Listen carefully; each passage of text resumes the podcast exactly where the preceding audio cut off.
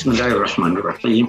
Alhamdulillah wassalatu wassalamu ala Rasulillah wa ala alihi wa ashabihi Bapak-bapak, ibu-ibu, saudara-saudara sekalian, Assalamualaikum warahmatullahi wabarakatuh. Kita akan berbincang-bincang menyangkut eh, puasa, memaknai ibadah puasa. Kita akan bahas itu, tapi saya mau berpagi-pagi berkata begini, eh, puasa itu adalah menahan diri. Itu dulu. Kalau eh, semua agama mengenal puasa Bahkan yang tidak beragama pun mengenal puasa. Kita sangat membutuhkan upaya untuk menahan diri karena eh, nafsu kita itu tidak pernah tidak pernah puas selalu mau tambah paling tidak selalu mau makan kita tahu ada ibu-ibu yang pantang makan tertentu. Dia itu puasa sebenarnya, menahan diri untuk tidak makan. Tapi eh, baiklah, mari kita eh, lihat eh, lebih rinci lagi. Eh, judul yang dipilih itu memaknai ibadah puasa. Eh, yang pertama saya ingin jelaskan, apa sih yang dimaksud dengan ibadah itu? Ibadah itu terambil dari akar kata yang mempunyai tiga makna. Kalau Anda berkata Abdullah, nama populer Abdurrahman, Abdul itu Abdul itu artinya hamba. Itu satu. Kalau Anda berkata abdi negara, abdi itu artinya alat. Nah, eh, abdu juga berarti eh, tumbuhan yang memiliki aroma yang harum.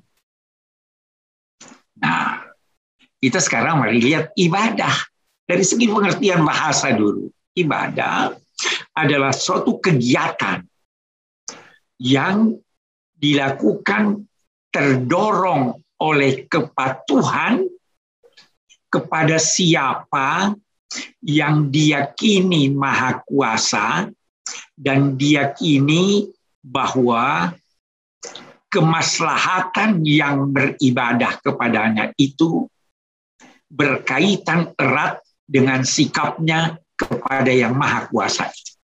Kita muslim beribadah.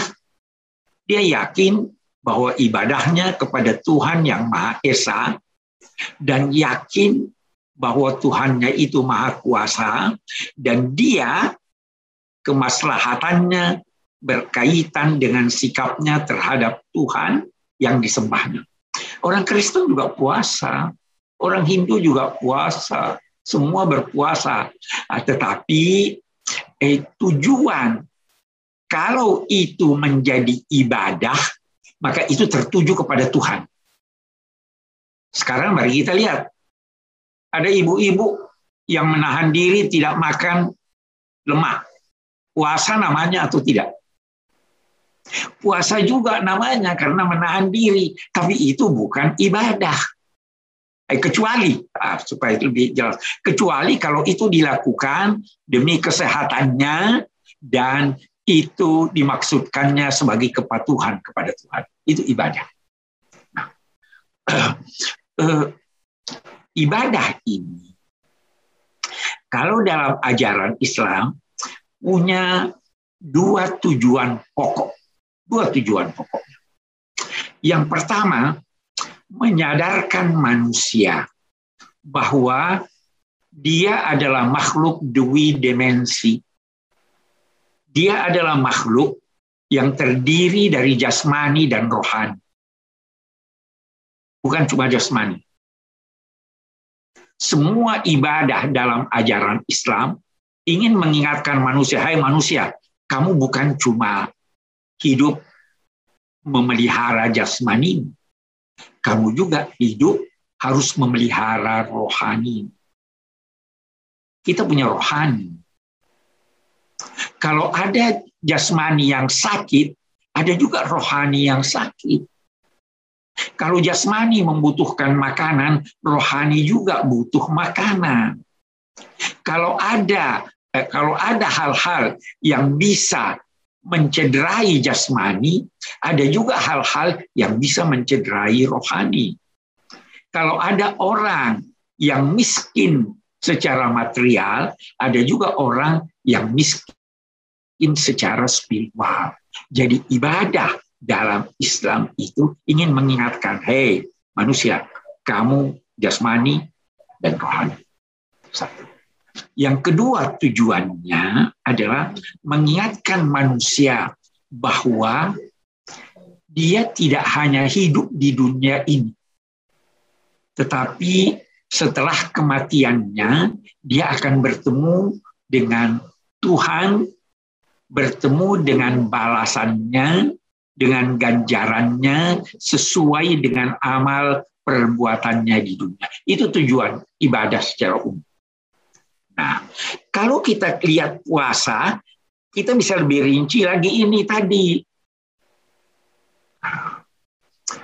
Puasa mengingatkan manusia bahwa dia punya jasmani dan punya rohani.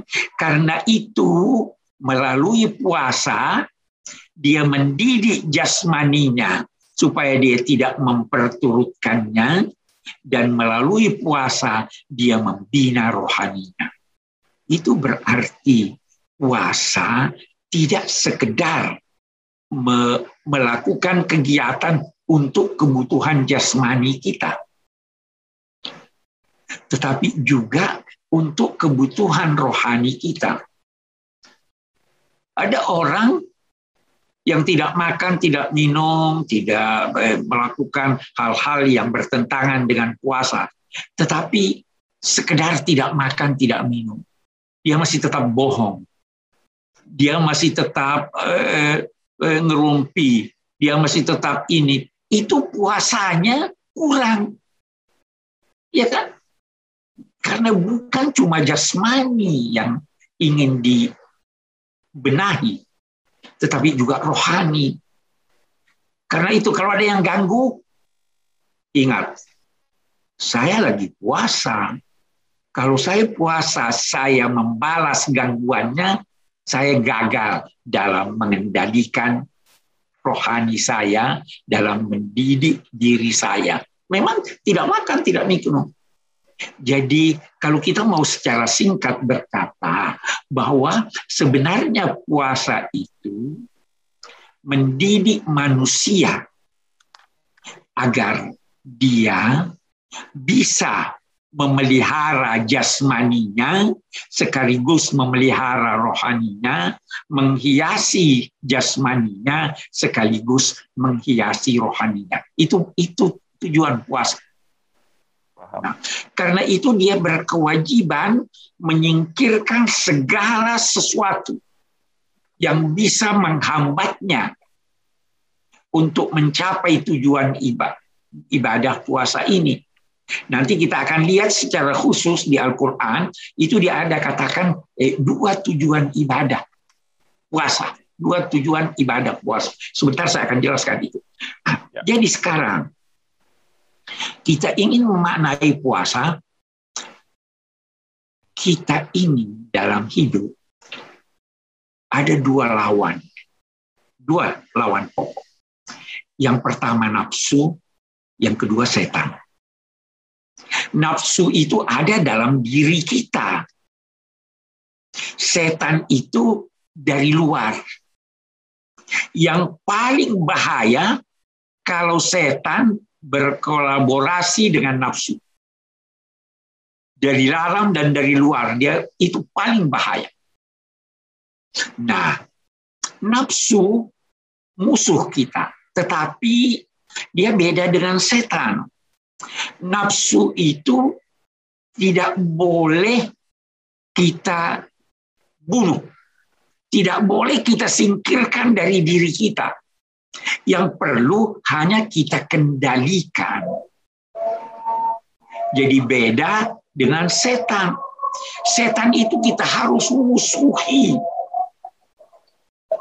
Kalau bisa kita bunuh, kita bunuh. Tapi kita tidak bisa bunuh setan. Karena apa? Dia dalam Al-Quran dikatakan dia sudah minta izin pada Tuhan untuk diberi usia panjang sampai berakhirnya hidup dunia ini. Jadi dia terus ada. Kalau nafsu kita kendalikan. Jangan bunuh nafsumu. Kita kendalikan dia. Kita jadikan dia sahabat kita. Nah, mari kita lihat nih dalam puasa. Kita kita kita lihat dulu. Perlu nafsu atau tidak? Perlu ya? Perlu. Kalau gitu jangan bunuh nafsu. Tidak akan ada keturunan kalau tidak ada nafsu seksual. Hmm. Jadi perlu, ya kan? Kita akan eh, eh, lemes kalau kita bunuh nafsu makan kita. Peradaban tidak akan muncul kalau tidak ada nafsu. Nafsu untuk meraih uang, nafsu untuk mencintai, dan lain-lain sebagainya. Tetapi nafsu ini harus dikendalikan. Sehingga dia tidak melampaui batas. Karena kalau nafsu diperturutkan, dia tidak pernah kenyang. Dia mau terus. Seperti menggaruk borok makin digaruk makin enak. Seperti minum air laut, semakin diminum semakin haus. Jadi kalau mau menggaruk, garuk sedikit, tapi jangan kendalikan dorongan nafsu untuk garuk terus. Nah, kalau bisa, Anda bersahabat dengan nafsu. Setelah Anda kendalikan. Nah, itu puasa begitu. Saya ambil contoh, saya ambil contoh. Kita disuruh mengendalikan nafsu. Salah satu bukti atau indikator orang yang bertakwa itu adalah yang pandai menahan amarah. Amarah itu nafsu loh. Tapi Anda harus kendalikan. Dan kita butuh dia. Sewaktu-waktu kita butuh marah. Kita tidak dilarang marah yang disuruh kendalikan amarah. Kita disuruh mengendalikan nafsu. Kalau nafsu sudah terkendali, kita lihat sekarang, dia sudah terkendali. Bisa tidak Anda menjadikan nafsu itu sahabat Anda? Ah, gimana? Kita kan mau kendalikan supaya jadi sahabat. Ah, itu caranya gimana? Bagus bernegosiasi dengan dia. Eh nafsu, mari kita negosiasi. Ketika bernegosiasi, ajukan kepadanya usul-usul sesuai dengan tuntunan agama. Saya ambil contoh. Nafsu, sekarang ini kamu kan mau tidur terus saja nih puasa. Ya, kamu kan mau eh, nonton TV terus kamu kan tidak mau ngaji, tidak mau belajar. Oke deh, tapi bagaimana kalau kita bagi waktu? Berapa lama dalam sehari ini kamu bersedia untuk bersama saya belajar? Nah, negosiasi. Oh, di saya tidak bisa. Enggak, harus bisa. Kamu harus terkendali. Oke deh, dia katakan, ya oke deh, setiap hari setengah jam. Oh terlalu sedikit setengah jam, satu jam. Oh saya tidak mampu satu jam. Oke deh, setengah jam. Kita negosiasi. Hari ini setengah jam. Lalu perhatikan apa dia konsisten mengikuti setengah jam itu atau tidak. Kalau tidak, hukum dia. Kemarin udah janji setengah jam, tidak. Hari ini saya hukum kamu 45 menit. Paksa dia. Karena sudah ada komitmen kemarin. Nah, perlu kita ketahui bahwa nafsu itu punya kelemahan. Ada kelemahannya. Apa kelemahannya? Kelemahannya adalah dia tidak mampu membendung tekad Anda. Kalau Anda bertekad 100%, dia tidak mampu bendung. Nafsu itu seperti bayi. Bagaimana bayi? Bayi itu tidak mau disapi oleh ibunya, mau terus menyusu. Ya, bagaimana caranya supaya dia berhenti? Ibu kasihan kan sama anaknya, ya. Nah, apa yang diperlukan oleh ibu? Tekad. Memang saya sakit, memang saya kasihan lihat anak saya ini, tapi demi kemaslahatannya kamu tidak boleh menyusu mulai sekarang. Hanya pertamanya meronta itu anak, ya kan? Tapi lama-lama setuju enggak? Lama-lama ikut. Ah, begitulah nafsu. Dikendalikan melalui tekad kita. Itu sebabnya dalam konteks meningkatkan iman dan menguatkan tekad, eh, hiduplah di lingkungan yang sehat. Anda punya teman-teman. Kalau teman-teman Anda eh, eh, tidak ini, tinggalkan dia. Harus ada tekad. Oh maaf nih, hari ini saya nggak bisa. Saya sudah ada janji dengan ini. Bacalah bacaan yang sehat. Bergaullah dengan orang-orang yang sehat. Kan bisa kalau ada tekad. Nah, tekad itu lebih penting dari kemampuan. Kalau Anda punya tekad tetapi belum tercapai uh, uh, apa yang Anda targetkan, Jangan cari dulu pada kemampuan, cari pada tekad. Tekad bersama kemampuan mewujudkan sesuatu yang Anda kehendaki. Kalau tidak terwujud, cari pada tekad, bukan pada kemampuan. Karena kemampuan tidak bisa menimbulkan tekad. Tetapi tekad bisa melahirkan kemampuan. Terdorong Anda dulu. Ya? Kesulitan kita, lingkungan kita nih Nah, itu itu nafsu.